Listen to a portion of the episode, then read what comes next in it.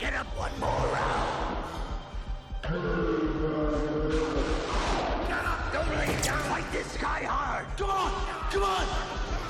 He's no machine. I can hear no bell. Get up, you son of a bitch. Mickey loves you.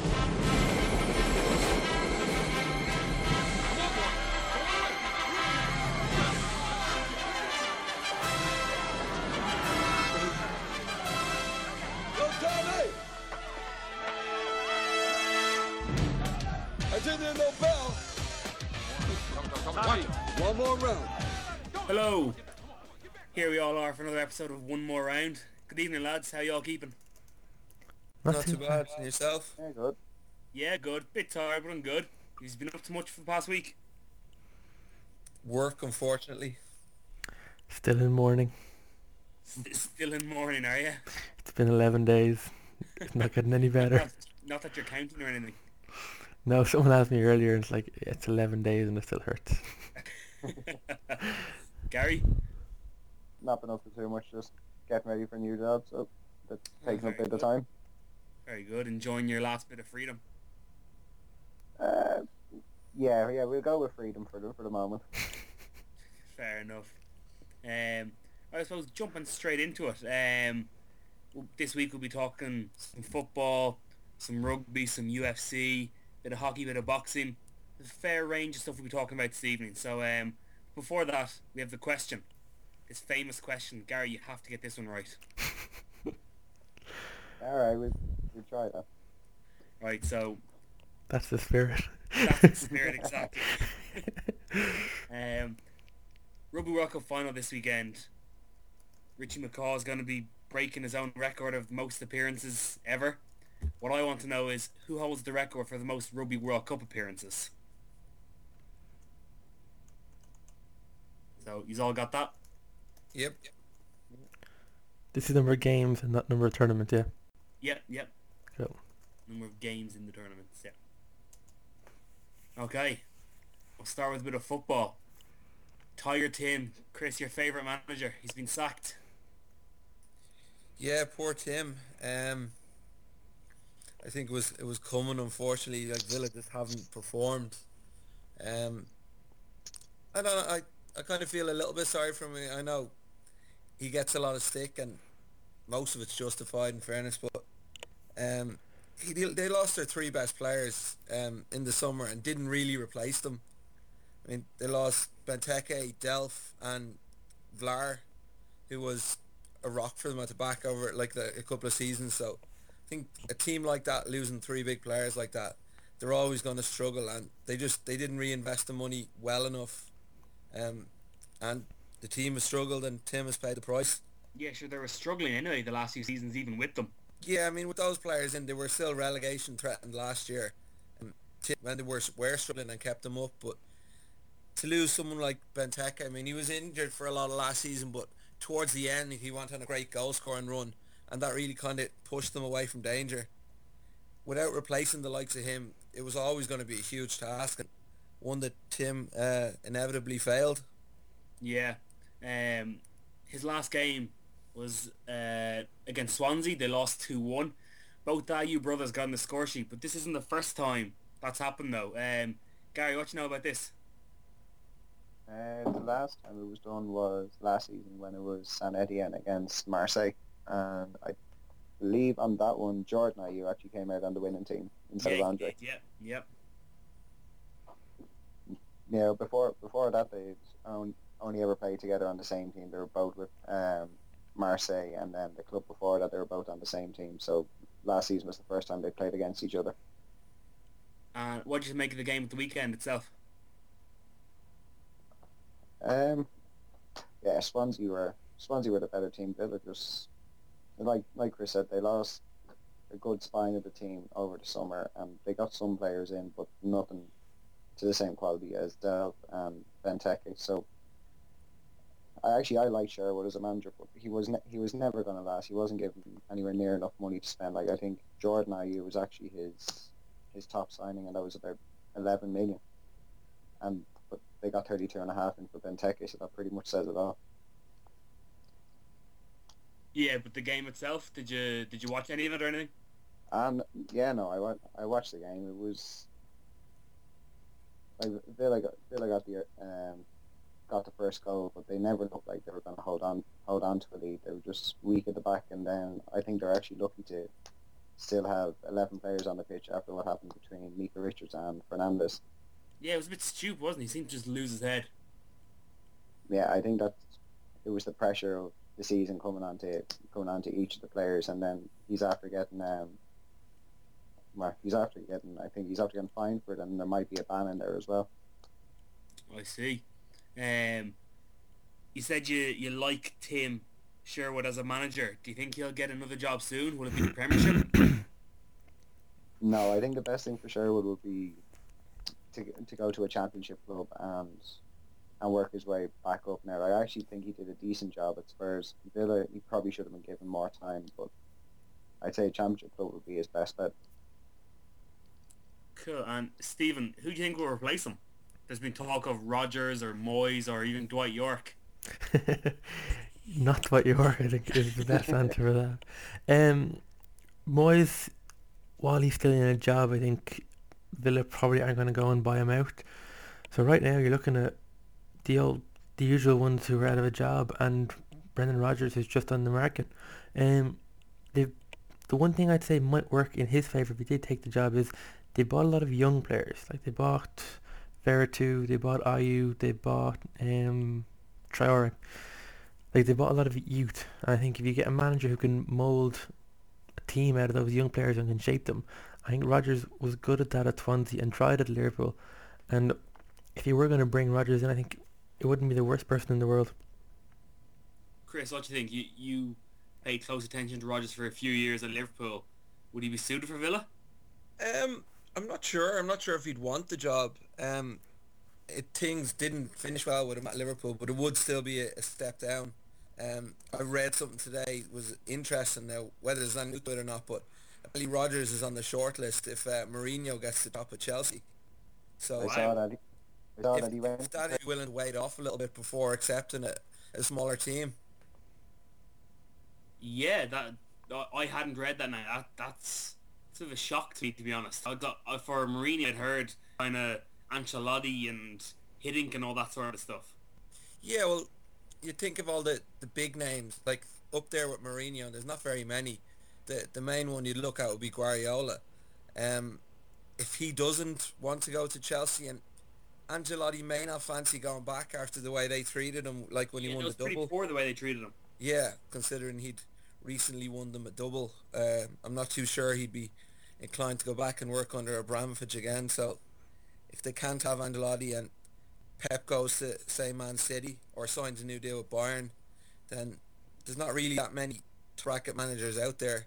They may have to look for someone younger with um a little uh, well a lot less um achievements and success. Someone like Rodgers that has done well with Liverpool on a limited budget and, and see what he can do with all Chelsea's money maybe. I don't know. It's it's certainly an interesting point. Um, yeah, it'll be interesting to see how that one plays out. Um, I suppose since we were talking about Chelsea and Jose loses again and again, has lost twice this week now. Um, first off, though, I have to congratulate you, Gary, on predicting the West Ham win. I just Chelsea Chelsea aren't playing well at the moment, and West Ham are West Ham are playing well, so makes sense.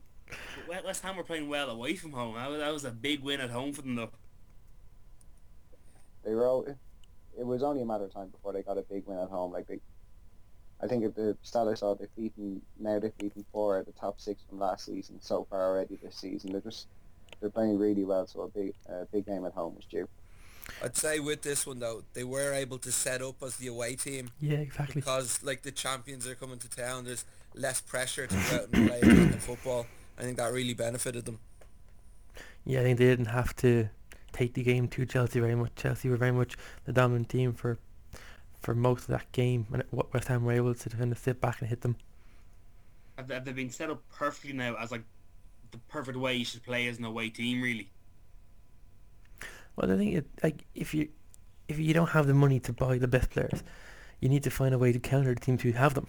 And West Ham under um, Bilic seem to have found that. Like the, from the very first game against Arsenal, they hit the ground running. They continued on against the big teams. What they now have to do, if they want to progress over the next year, year and a half, is figure out how to beat the not so good teams where they have to have possession. It's something Southampton are trying to learn, and I think Alan Pardew has talked about having to do it at Palace, and it's it's a different way of of winning a game because it, it, it's a harder thing to do to dominate a game and take your chances and and not get hit in the counter attack. Yeah, P- Payet will certainly help anyway. Yeah, he's been superb. I think, and er, er, I think it might, might have been our Gary's first pod where he tipped him to be to have a great season, and he's been right so far. He's just from that, again from that first game against Arsenal, he just looked a class above every other player on the pitch, and some of the things he can do with the ball is just fantastic. Yeah. Um, looking at the game itself, uh, they always say when these offside decisions are being made, they should give the benefit of the doubt to the attacker. So should the Fabregas goal have stood, do you think? It's very hard to be unbiased in this, I'm not going to lie. Um, he is offside. Now, if it's like when it gets marginal, the, it is so marginal. It's marginal, but it's you're talking about nine, six, nine inches, maybe a foot. He's offside. It's it's the right call, so you can't complain. But I think it's only if it's if you're not sure as a linesman, then you give it the benefit. But if you are if you're sure, then you give it. I don't think it's if you're within one meter of being offside, you should give it. I think it's it's in the linesman's head. If he is sure it's offside, flag it. If you're not sure, then you give the benefit of the doubt. And the linesman obviously felt that he was offside, and he was correct. Like Mourinho complained all day long, but if that was the, at the other end, he'd he'd be saying it's, it's a great call by the linesman. So you can't have it both ways. Yeah. Uh, speaking of marginal calls, the goal line technology came into play. have you seen anything as close as that? No. Um, the the odd time watching tennis at Wimbledon, you get those kind of those kind of Hawkeye shots, but in football, I've never seen it. I saw it in a Champions League game. It actually was Liverpool against Chelsea when it was just that much the other side of the line with Garcia. Goal line technology didn't prove that. No, it didn't, but I think the officials did on the night, and I, I was very grateful that they had the eagle eyes. They've gone they've gone back to 1966 and proven that England's third goal wasn't over the line, so they should probably go back to, to Luis Garcia's goal and, and, and see the same thing. they obviously just can't prove it. um, and then yet another decision that kind of riled Mourinho up before half time was uh, Matic getting sent off. Gary, he, he, was stupid. Two two yellow cards. He had to go, didn't he? Yeah, he had to go. When, you see it every week when a player gets booked, especially gets booked in the first half, they have to at least watch themselves until half time and go in and go in and calm down. But there was the second tackle was completely pointless. Player was going nowhere, and he just I, again I think it was just all frustration that um, like especially with him after being brought on as a sub a week or two uh, beforehand and taken off 20 minutes later. So a sub getting sub off in the game. I think it was all frustration from Matic and again Chelsea not playing well, but he was stupid in what he did. Yeah, and uh, like so, Chris, we've got Matic getting a red card. I think it's the goalkeeping coach getting a red card. Mourinho got a red card. There just is a complete lack of discipline at Chelsea, is there? Yeah, I think that it's easy to see like where it's coming from. I mean, Mourinho is the manager. He's the one who's supposed to set the example. I mean, he seems to be fined every every time his team play. So it's on. You can see like your man Rui Faria was always the next one to be um, in trouble on the touchline, and it just seems to be going further down the line now. They're just kind of following Mourinho's lead of everyone's out to get them. He's really and, leading by example. Yeah, well, in the in the way you wouldn't want him to. I mean, in his first spell, it was similar in the way that it was siege mentality, and it's us against the world. But that that only works when the team are doing well. Yeah, Fergie used to do that as well. Yeah, and then again, like when things are going well, everyone in the camp is happy. But when when you're losing games the way Chelsea are, then it just kind of breaks out and it just looks like a mess as opposed to a, a successful team that are just doing what they need to win. Yeah, did you see the photo at the end when, as he was sent up for the second half to the director's box and when they scored the winner, everyone going crazy around him, him just a big sour puss in his face. Yeah, I mean, I, I don't really know why he's he was so upset. I mean, from what I've heard, he's in for a lot of money if Chelsea do get rid of him. Um, I'm pretty sure I'd be smiling if I was getting 37 million. but like, do they like? Is there not some? Maybe there are certain like targets he has to be meeting, like, and like so. They lost West Ham. They lost to Stoke on penalties now midweek as well. Hazard missing the crucial penalty. Like, if if he if he's losing all these games, do you think they could find a way to go? We can get rid of you and not have to pay you the full amount, or don't have to pay you at all. I wouldn't have thought they would have stipulations like this in place. Like I would say Chelsea would consider a bad season if they're finishing fourth. So I, I don't think they ever anticipated this kind of a, a, drop. I don't think anyone did.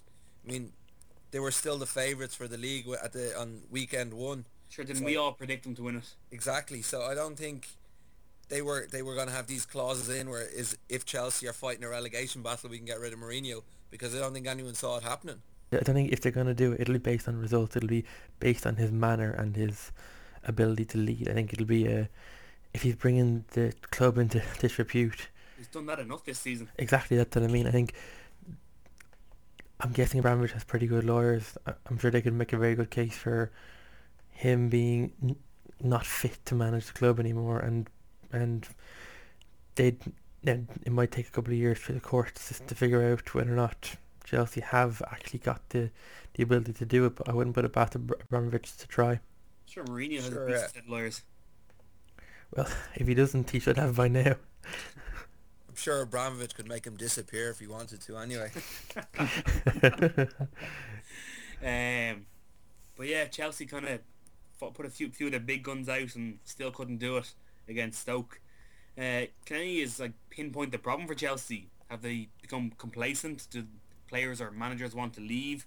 Has Jose lost the team, or all of the above, or what's going on?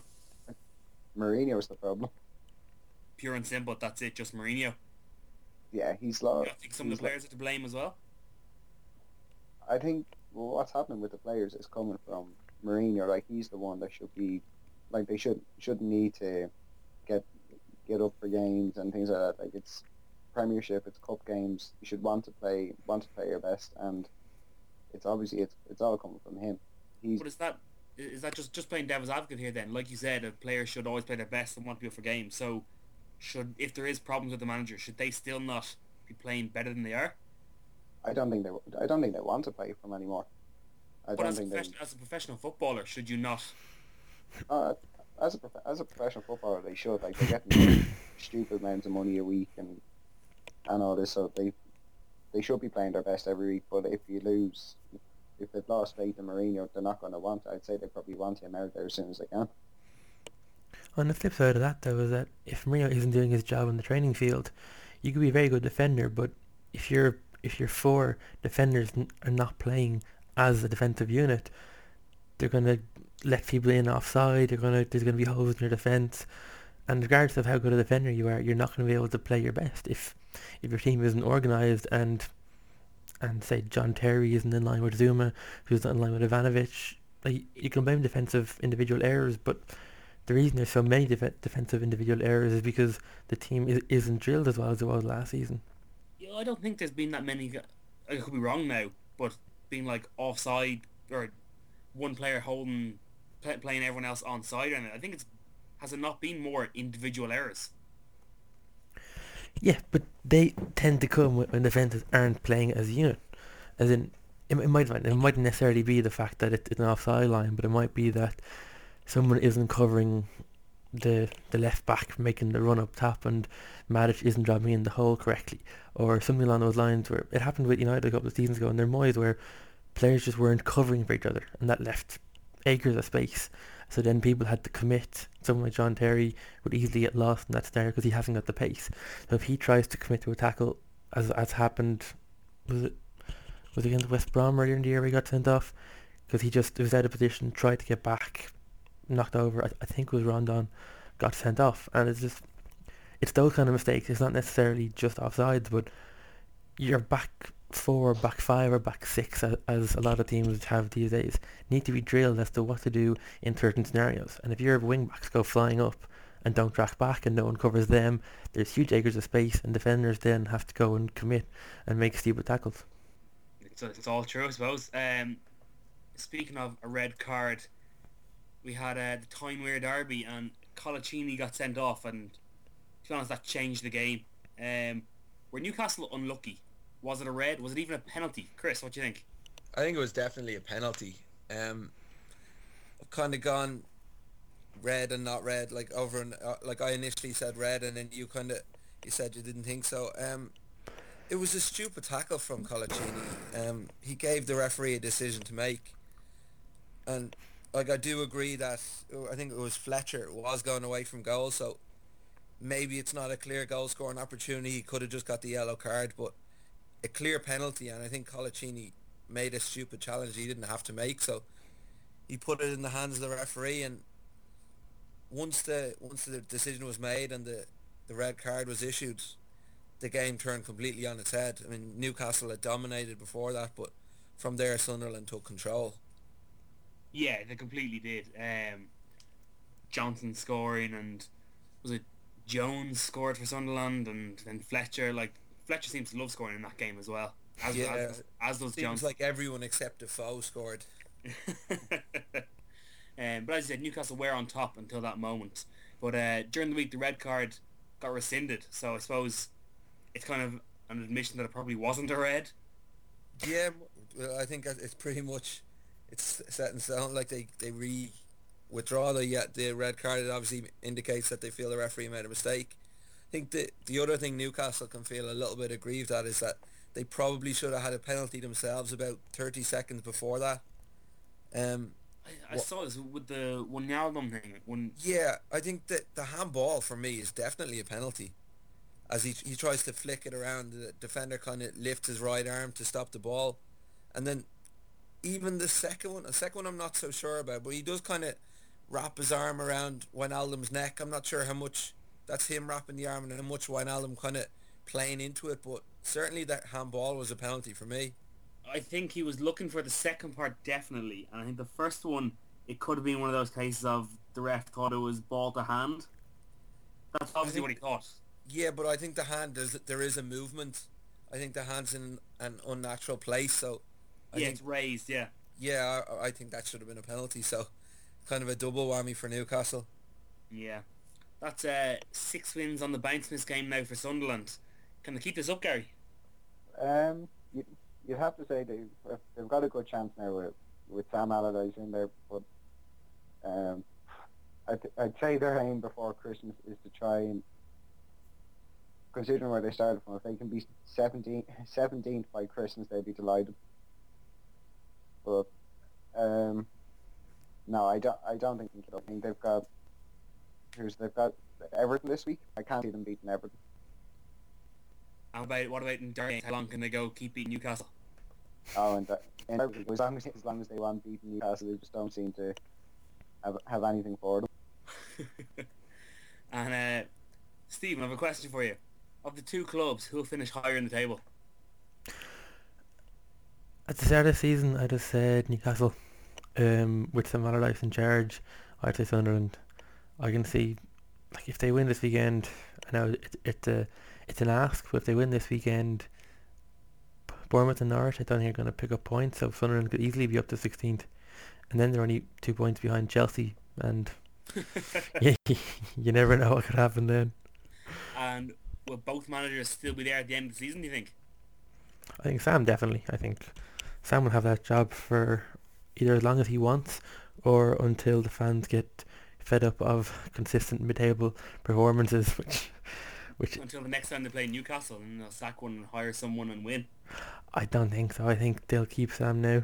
I think Sam will keep him up this season. I think providing they get, bring in some reinforcement in the in the January transfer window. Um, I yeah, I just don't see Sam Allardyce not keeping them up. That win was huge.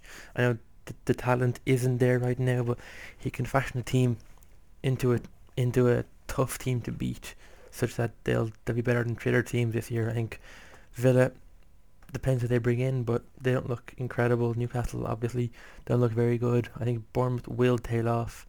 Norwich, Stoke, maybe. Then there's enough teams they could leapfrog if some Allardyce can organise them well. One last game I'd like to look at for this weekend and how this game could have used a red card or something, but it's boring Manchester derby. Like, this game was awful. A red card would have livened the game up, maybe a few more chances. Um, what I saw from the game was that City came for the point, they got it. What I want to know is United as the home team. Gary, should they have pushed for more? Should they have tried to win it?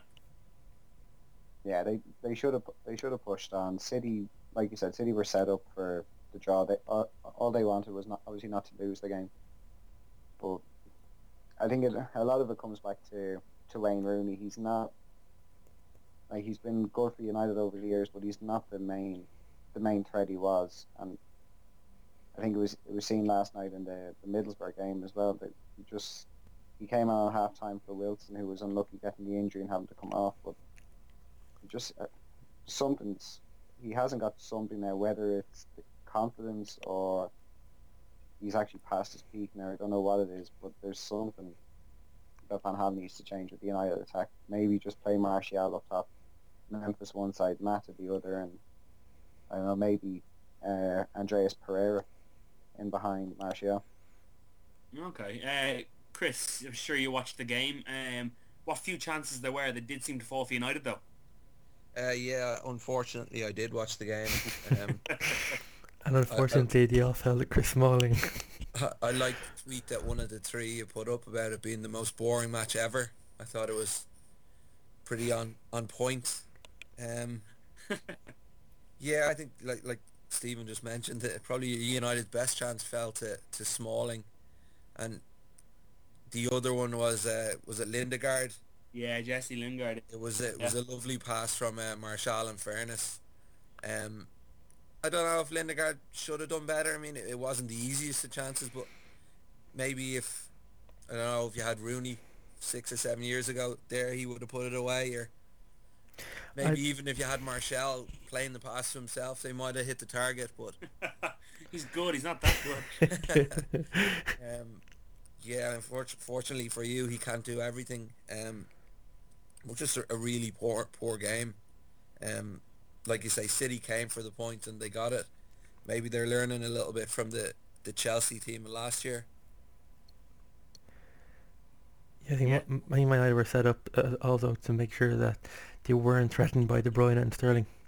I think I think Van Gaal realised that without Aguero, everything City were going to do was going to be under counter attack with Sterling and De Bruyne. And in fairness, United, the defence really shut them down to the point where Sterling was taken off after less than an hour because he just was ineffective.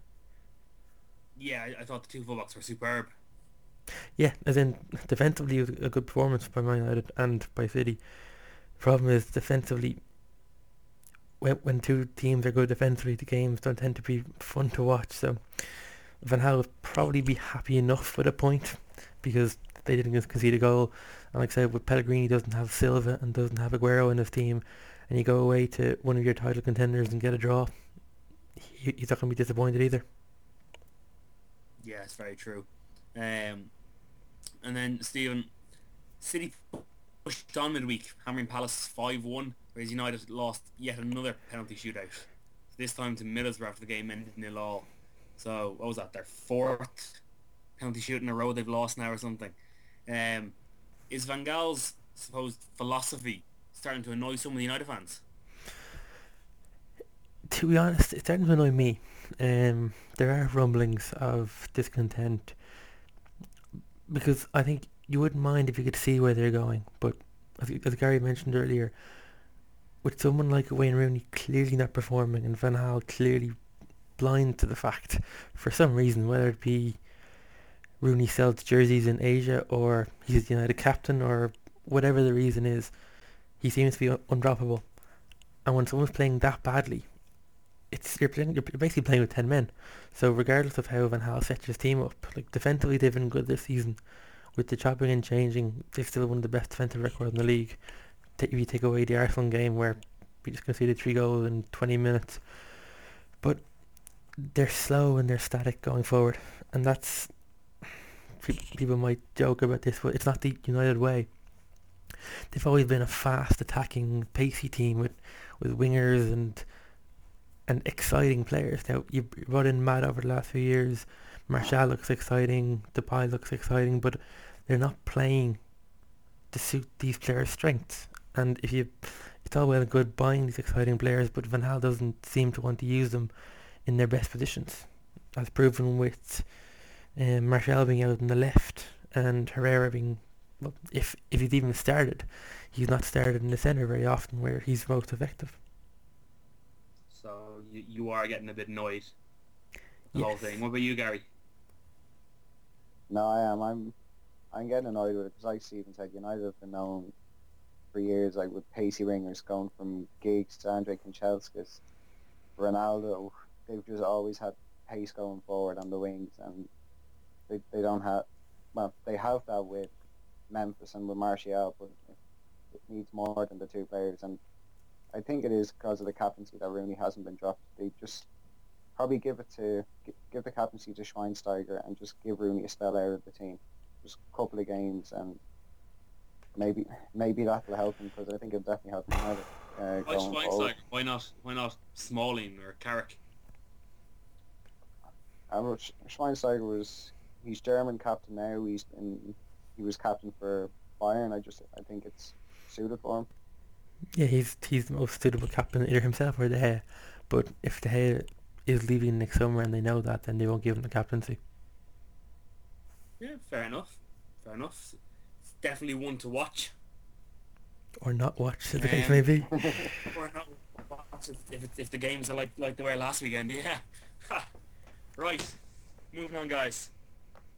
Time for a bit of rugby chat. Um, start off on a sad note though, with uh, the news that Felix Jones has been forced to retire at the age of 28 because of a neck injury.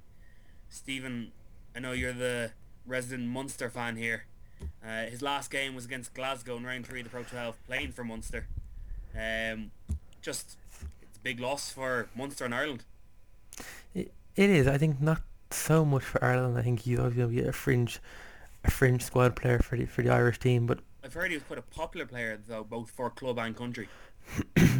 um, yeah, from the sounds of it, he has been. Uh, from the number of tweets and the number of people who've come out in the game over the last 48 hours, the paying compliments. Rob Kearney's heartfelt tweet that was so sincere. Um, that man is boring. He, he really is. um, yeah, he'll be a loss to us. He's he's somebody who can cover multiple positions. If Munster were picking their starting 15 right now, he'd probably be in it. Um, but like, but like I said, he's very popular in squads. He's he gives everything. Like he's he was never the most talented player. I think wa- was a broken leg that happened four five years ago, just as he was first breaking in, and he looked to be very exciting. I think that probably held back his career. Even if he came back from it, he wasn't quite the player. You know, I think he learned to play the in the, in the Joe Schmidt system where it's not about being the most talented player. It's about, it's about being a hard-working player and knowing your role and minimising mistakes. So Schmidt loved him in that regard, and I think he'll, he'll be missed in Munster. Yeah, yeah. Um, so I know, I know he had that awful broken neck. Who who was that against? Can you remember? It was a few years ago. Oh, No, don't remember. But obviously, obviously, all precautions need to be taken, and his health is the most important thing. So it is sad to see him go. He had made 90 appearances for Munster, 10 tries, 15 appearances for Ireland, three tries. Just suppose all we can say is all of us here at one more round wish him all the best for the future. Of course, we the same with um, Kevin McLaughlin earlier in the year for Leinster. It's it's horrible to see players' careers end early, and it seems to be happening. Well, I'm not sure it's happening more and more, but it does seem to be a very prevalent trend in, in rugby these days, where you're, you're losing a lot of players younger than they should be. is medical care becoming more like everyone's much more aware of it now so doctors are highlighting the issue more and players are more aware of it, so they are not they're not risking themselves as much now. Like 10, 15 years ago, they just would have played on and didn't know how much of a risk there was. Or is the game getting more physical, or what? I, it's very difficult to say. I think the the the answer is probably both. I think with the strength and conditioning teams have gone under, the the the size of players in general, the strength of players, it's it's a much tougher game to play nowadays, and that's going to lead to more injuries and and worse injuries because they're bigger collisions and they're they're more violent. But like you said, there's also the other side of the coin where ten years ago, if players got concussions, they played on and played on and played on, as you, as you saw in rugby and in American football. And nowadays, if you're getting con- concussions, your doctors are stopping you from playing. You're, you're they're going under tests. You're taken away for, as you saw in George North's case, for a month, to make sure that, that the welfare of the player is is is to the front. I think it's right, but I think you will see more and more of, of this kind of early retirement and players being looked after. Yeah, and I, I suppose it's rightly so as well. It is like we all love the sport, but I don't think we'd rather have. I don't know if you give me a choice of a Munster win and or or a Munster a Munster win with um an injured player ending his career or a Munster loss and everyone leaving the pitch intact. I think every fan, regardless of, of how proud they are, would rather their players be fit and healthy than than just to sacrifice themselves for a win. Yeah, totally. Um, moving on to biggest game of the weekend, the Rugby World Cup final. Two best teams that are left in the tournament. Chris, you predicted two teams to get to the final. Was it these two? No, it wasn't. It was only one of the two.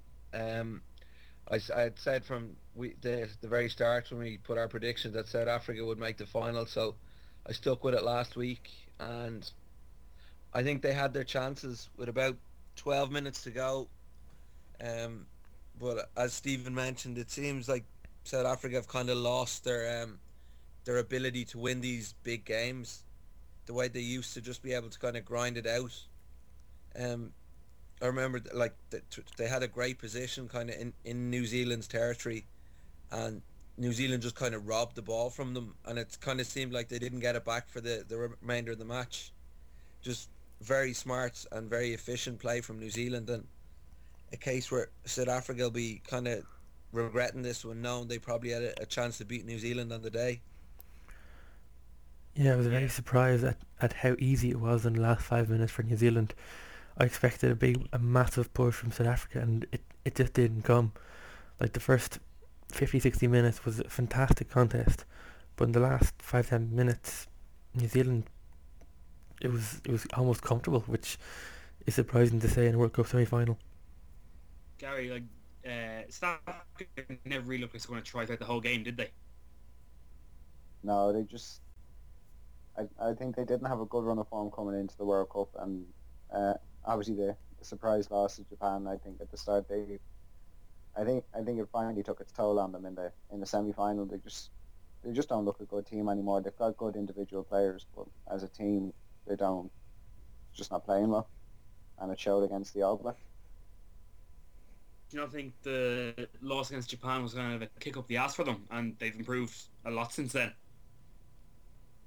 Uh, I I think it's actually it's a bit of both because like it'll go down there that that was the biggest ever upset in, in Rugby World Cup history, and it's gone against them. But uh, I think that was the motivating factor again from it. But to start off with a loss and to start with a loss against a team who they're expected to beat by 20, 30, 40 points, whatever whatever it was. Um, and now I just think it, it just took its toll on them. Like uh, J.P. Pietersen and Habana, I think they maybe only touched the ball a, ha- a handful of times on Saturday. And if you want to do you want to do anything against the All Blacks, you need to get them involved, and they just couldn't do it. You see, yeah. Um, the teams have been announced. Richie McCaw will be playing his last ever game for the All Blacks. I think this is cap number one, four, and nine. Am I right with that? Anyone know? That sounds right. I, I think it was one, four, eight in in the semi-finals. Yeah, so he's just missing out on that 150 Um, They'll bring him back. unbelie- They'll bring him. They'll bring him back for some game next year. Just a special a special test. Like, is, is that, that that's an unbelievable amount of games, and especially for a team like the All Blacks. Uh, will, will that ever be beaten? Well, it might be beaten because um, I read an article with Richie today saying that he's not going to decide his fate until after the World Cup. So uh, he may very well beat it himself. He may beat his own record. He may well do. Um, he's going to wait till he gets home after the World Cup and see what he wants to do. But there may well be a temptation to have one more crack at the Rugby Championship. The other side of the argument is that he's still playing at such a high level. Um, he may turn around and say to himself, like, why, why should I leave? I'm still probably the best player in my position. I can, I can at least have another year, maybe two years. Um, like you're a long time retired, so he may well decide to play on. I'm surprised he hasn't done it's- a Paul O'Connell though, and gone for a year or two in Europe. So it's not international rugby he's retiring from. It's just club rugby. No, but he's going back to New Zealand. So I'm surprised in the way that there's quite a few players going after the World Cup across to for that paycheck. And maybe he might do it, but I would imagine it, w- it would already have been announced the way so many of them are. So Yeah. like Carter's who's going next season, or this season I suppose. Maybe he'll do it next season. Maybe he'll evaluate when the World Cup's over, see how he is financially and if his family want to make the move. Yeah, interesting point. Um, Chris, I heard this today. I don't know how true it is or not, but what I heard was that Australia have never lost when Pocock and Hooper have played together. Um, it's an incredible stat. Um, How many times has it been though? yeah. Yeah, I don't think it's been that many to be honest. But it sounds nice, doesn't it? It, it could be like Liverpool saying we've never lost when Benteke and Sturridge have lined up together. um, you, you need to back it up with some stats for it to be really impressive. But it, it does sound good to hear it. It, it might give the Australians a bit of confidence going into it. Um, so they for the tournament so far. I think this has the potential to very high scoring game. Um, I mean, the games Australia have won at knockout, they've they've been high scoring games against Scotland and again against Argentina. Um, the worry I would have is that we met each other earlier in the year in the, the rugby championship. The first time round, it was it, the game just didn't live up to it. It was very scrappy and very lacking in quality. If that is the case, then uh, will not catch Sevilla because there'll be no tries in the game. yeah, will, will this will this be a tight affair? I have no idea. It, it, it could be one or the other. I kind of half thinking it could be like that match I just mentioned, kind of really scrappy, in which case it's going to come down to Carter and Foley. Or th- then I, I think that because the lesser teams, I would say like Scotland and Argentina, have been able to score against this Australia side, if it's an open game, New Zealand could just wipe them off the park and like maybe maybe even put like 40 or 50 points to Australia's 20 or 30. That would be, be exciting to watch. I think if you look back at previous World Cup finals though, they tend to be low scoring matches. Like there was two in the last one. I'm not sure there was any in the South Africa England World Cup final. Did at most I think the, the highest there's ever been is maybe three tries ac- across both teams in the World Cup final. They're low scoring events. Well, I think we'd all love to see a 35, 32. I'd I'd I'd imagine no one will, will break 30. Cool, lads. I'm gonna get you to put your necks on the line here. Uh, who's gonna win it? Gary. Uh, I'll go New Zealand by seven. by seven and Stephen. At the start of the tournament, I predicted New Zealand. At the end of the group stages, I switched that to Australia. I'm gonna stick with Australia by a last minute try. A last minute try. And uh, Chris. Um, I'm gonna go New Zealand, and I'm gonna say ten. New Zealand by 10. Stephen, I'll, I'll, I'll jump on your side here. I, I said Australia from the get-go. Not going to change my prediction now. Australia by less than a score. It seven point, less than seven points anyway. Well, Yeah, I think like, it'll be a brilliant final. I think it's the two best teams in the world, and it doesn't always turn out that way. And you got also the best referee in the world with Nigel Owens getting the game. So it is, it, it, it is, it is only right to mention that Nigel got that game. Thank you for reminding me of that. Well, I- I think he's the most respected referee. He's the best referee, I think, and it would be a travesty. I think he's 43, so I'm not sure is there a cut-off point of 45 the way there is at football. So this might have been his last chance. So you had to give it to him. Oh, wasn't Alain Rolland 47 the last World Cup? I'm not sure. That's what I was at. I'm not sure if it's the same as football where there is a cut-off point or whether you can retire whenever you want to. I, I think he was. I'm not certain on that. But I, I thought thought Alain Rolland was late 40s when he got the got the uh, final last time. I suppose if, if you can go on for another one, there's no reason why you wouldn't get the final again. I suppose unless you have to give it to someone else. In four years' time, they might want to give it to Stuart Barnes in their infinite wisdom. But um, yeah, I'd I'd give every game possible to Nigel Owen, to be honest. Nigel, 48 games, you're up. he do it now, you know that. I'd be I'd be happy for Stuart Barnes to get it as well if it meant that Wayne Barnes didn't. That would be interesting to see Stuart Barnes run around that pitch for 80 minutes. I'm not gonna lie, Stuart Barnes do a far better job than Wayne Barnes. Well, you, you know the uh, the ref mic would be very entertaining at least. It would. He's a, he's actually been a superb commentator on Yeah, on, it's- on Irish television. Excellent. Yeah, it'd be very good. Um, Chris, you went to uh, the UFC in Dublin last weekend. Uh, how was it? It was very enjoyable. Um, obviously during the week, kind of the disappointment with the card falling apart, but actually at the event itself and the atmosphere was incredible. Um, unfortunately, it was kind of a, a mixed night for the Irish lads. Um, Cathal Pendred, he was there's no other word for it. He he was given a beating by um, Tom Breese. It was a, a quick, well, it was a first round stoppage. I mean, fair play to Call. He he had great heart. He kept coming forward, but he took an awful lot of punishment, and it looked like he had a broken nose very very early on. Um, the good the good news for the Irish fans was big wins for Norman Parke and Neil Seery. Seery actually got a a bonus for his um his performance of the night, and then a, a massive win for Aisling Daly over Ericka Almeida. Um, she won a, a decision, and a fight that went the the full 15 minutes. Um, then obviously there was the huge disappointment with the main event, as Paddy Holohan was um, submitted by Louis Smolka. Um, this was in the second round after Paddy had done quite well in the first round, but towards the end of it, Smolka kind of got on top and he kind of took control in the second round.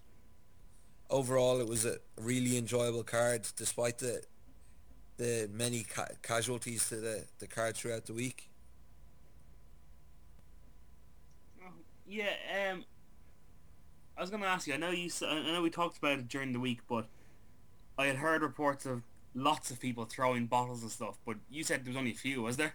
There was a few, unfortunately, like with a with a crowd that size. I mean, you're you're bound to get one or two idiots. Um, yeah, like I was, I stood there towards the end t- till we were pretty much kicked out of our seats, just kind of like standing there in shock at what had happened in the main event.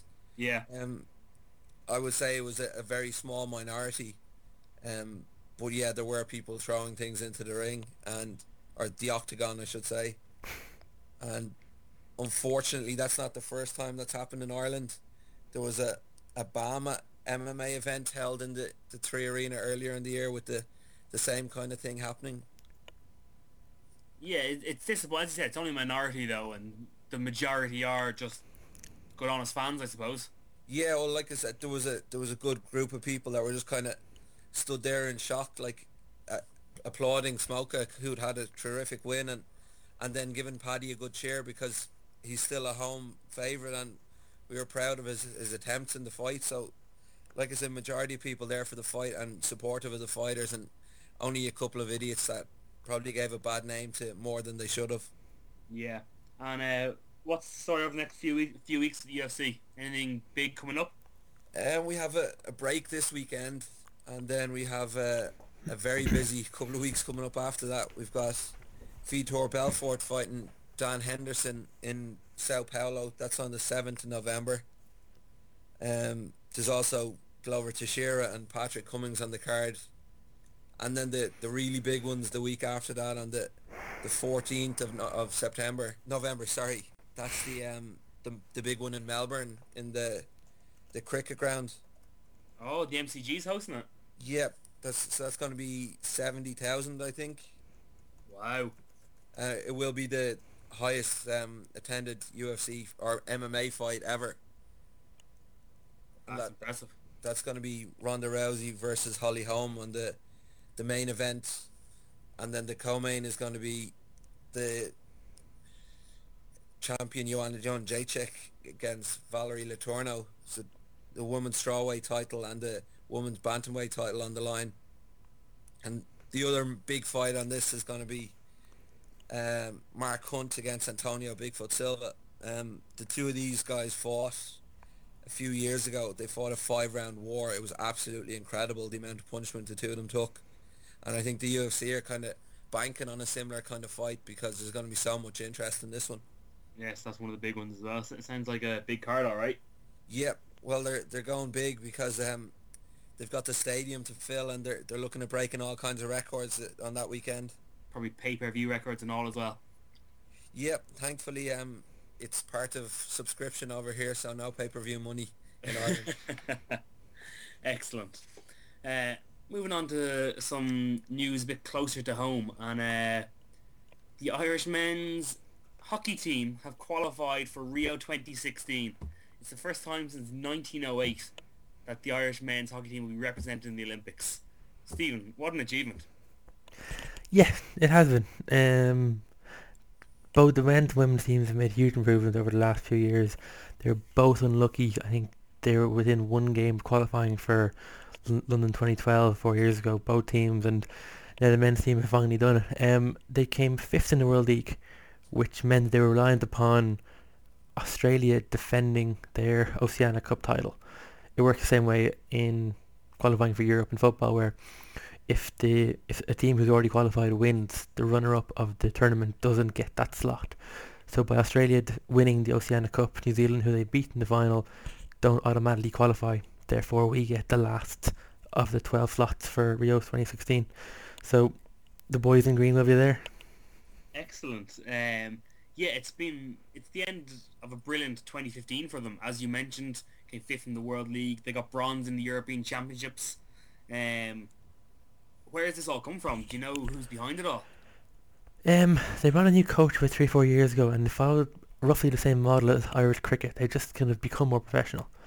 They've better training techniques. They're more, they're fitter. They're stronger, and they're now able to compete for more than 40, 45 minutes. They're now able to compete for the entire match, and in the same way that we've seen huge strides made in in rugby for those 10 to 20 place teams, I think we're seeing something similar in, in Irish hockey.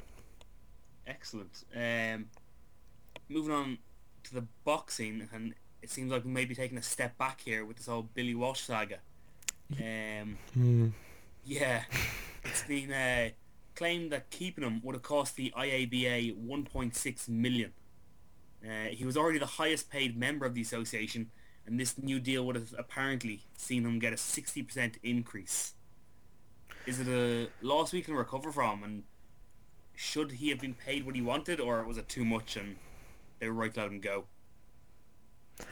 The fact that there was a deal in place, and they were saying for the last few weeks there's been a deal in place, means that all this talk about money is, is more than likely just rubbish, and the IABA trying to come up with some excuse to save face. There was a bid tabled, I think Walsh had in principle agreed to it, only for the IABA to renege on that deal.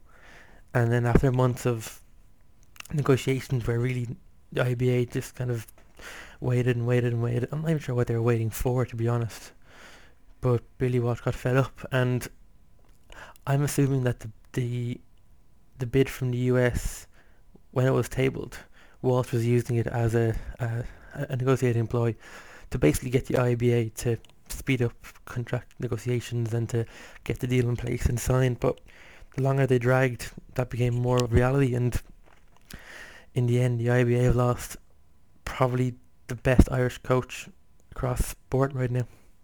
I know. I, I heard quotes from today that he wants to do in the US what he's done here in Ireland and build up a big of legacy and he's he's so honoured to work for such a great boxing nation like the US.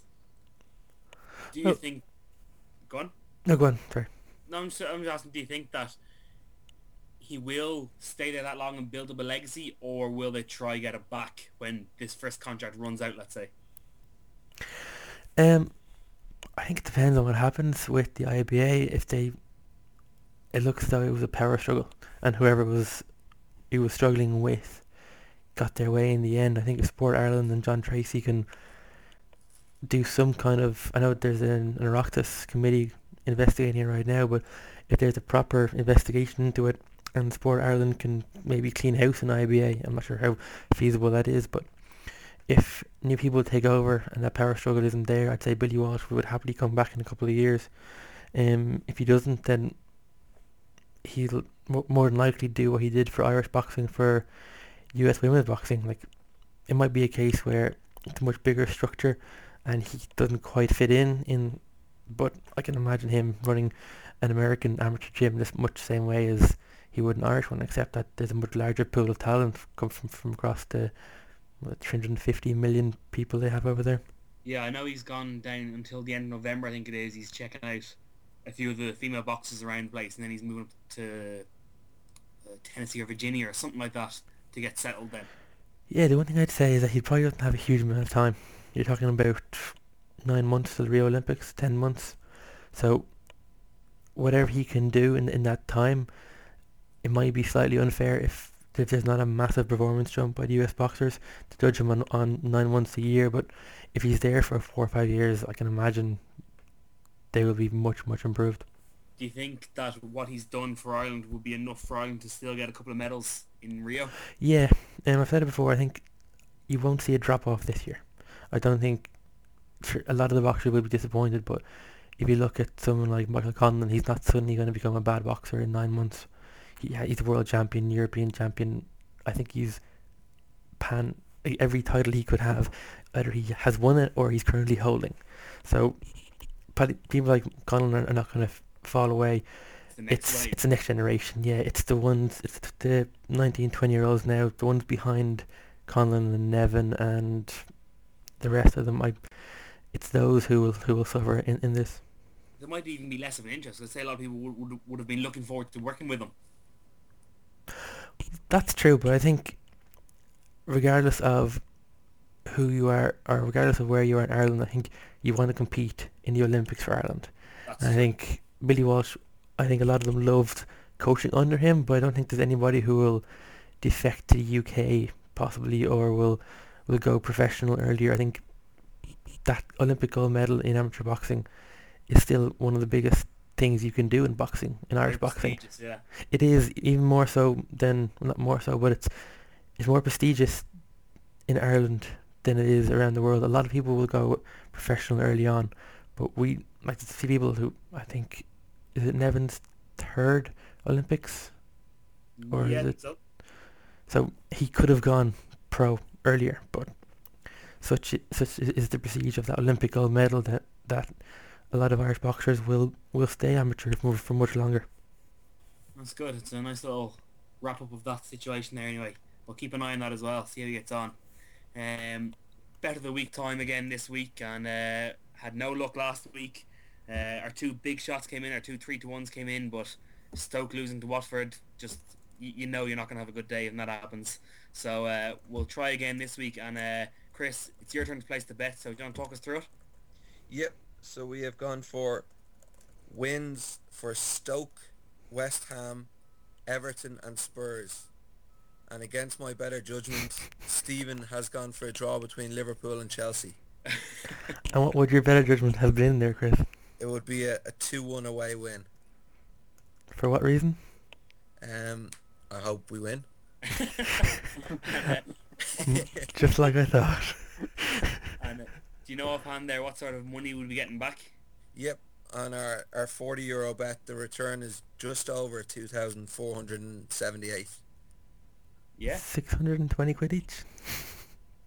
Yeah, so i- i- if, if people at home want to jump along and they want to throw a tenner on it, bit over 600 quid return, not bad.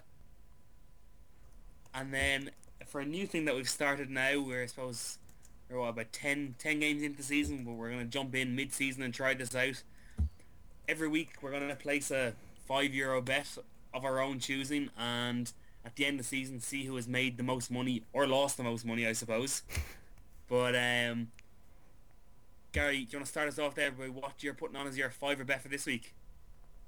Yeah, I'm gonna go with uh, Payet to score any time and West Ham um, West Ham to win. So for for that, it's the odds are eleven to two, which isn't a bad price considering the one Payet's been in. Yeah, very true. And uh, Chris? Um, I've gone for the Liverpool-Chelsea game, and I'm going for Roberto Firmino to score the first goal, and that's at 9 to 1. Okay, and uh, Stephen? Yeah, I'm so confident of the draw in the Chelsea Liverpool game that I'm backing Chelsea one Liverpool one at six to one. Six to one. I seem to be taking the riskiest bet this week then. I'm not happy with that. I, should I should have started low, go for an early win, but uh, I've gone Vardy to score two or more goals at 10 to 1. I know he's in good form, but maybe I shouldn't have gone for that. Maybe I should have gone for like a first goal scorer one or something. It's too it's too late now. too late. The best already in place and all. So oh well. Um. So as you've had about an hour to think about the question I asked you, and the question was, who holds the record for the most Rugby World Cup appearances? Um. Does anyone think they know this definitely, or is this all guesswork, or how confident are you? I have it between two people in my head, and I kind of know who I'm going to go for now, but I'm not sure if it's the right one. Okay. Um, I've only got one, but I'm not that confident. Okay, and Gary, you're very quiet there. But um, Gary, Yeah. We'll give you a chance to get off the mark. You need this victory. Come on, I, I believe in you, Gary. What's the answer to the question? um, I know the the one that came to my head was Sean Fitzpatrick. okay, and how many games do you think he played? That, That's that not, I you don't could, get any more points for that, but I'm just curious. no, that, that I couldn't tell you. The first one that came to my head was Sean Fitzpatrick, so I'll, I'll go with that. All right, and um, Chris, you've got a choice of two, so go on. Tell us your, which one you're going for, though. I'm going to go for George Gregan. Okay, and just out of curiosity again, how many games? As a guess, I- I'll say 16. All right, and finally, Stephen, one answer. Has you one answer only? Go on. It's Jonny Wilkinson. If he played in the 2007 World Cup, I'm hoping he did. I'm gonna guess. Um, would have been probably 19 games. None of you are right. None you are right. It was a tough question, but it was. Uh, Just I, tell I want to get off the leaderboard to be honest, so I'm Just getting tell the me point. it's not this. Victor Matfield. What? Just tell me it's not Victor Matfield. It's not Victor Matfield. That's okay then. so I wanted to make it tough enough because I really did want to get off the leaderboard as well. So um, I Tough. make it, It was. tough It was tough but fair. It, it was tough but To be fair. fair. I'm glad you agree. Um, the answer was Jason Leonard, the England prop who played 22 games between 1991 and 2003. Yeah. So I wasn't too far off with my uh, English pick anyway. You anyway. had the right country, Yeah. but um, Do I get yeah, a point for that? no, I ain't getting the point this time, Steve. okay, Glenn. Fair enough. I am I off the can tell you who his last appearance was against in the World Cup for a bonus point. no bonus points for next round, sorry. Chris. um, just before we say our goodbyes, just uh, going to throw out a few links to other media that you have there if you ever want to get in contact with us. So uh, we're on Twitter and it's uh, at One More Round Pod and that's the number one. Uh, we're also on Facebook and it's facebook.com forward slash One More Round Pod and it's again the number one. On SoundCloud, we're soundcloud.com forward slash one more round podcast and once again the number one. Then our email address is one more round podcast at gmail.com. Again, the number one. And finally, our website is one more round podcast.wordpress.com and that's O-N-E for some reason. But anyway, that's how you. We're gonna try sort of that and get get them all synced up. But that's how. If you want to contact us, that's how you go about it. Um. Well, that's it for another week here at one more round. We have a great weekend of sport to look forward to, especially the Chelsea Liverpool game at quarter to one. Of course, the Rugby World Cup final at four, both on Saturday. Uh, he's going trick or treating or anything Saturday night after the games. I'm sure I'll be out for a pint. Sure, you out for a pint. You're gonna call into a few doors to a few chocolate bars on the way home. See if they anyone giving out cans of Bulmers. trick or treating for the adults. anyway, enjoy your weekend, guys. I'll talk to y'all next week. Now get up one more round. Get up. Don't lay down. Fight this guy hard. Come on. Come on. He's no machine. Fight end of bell. Get up, you son of a bitch. It's Mickey Love.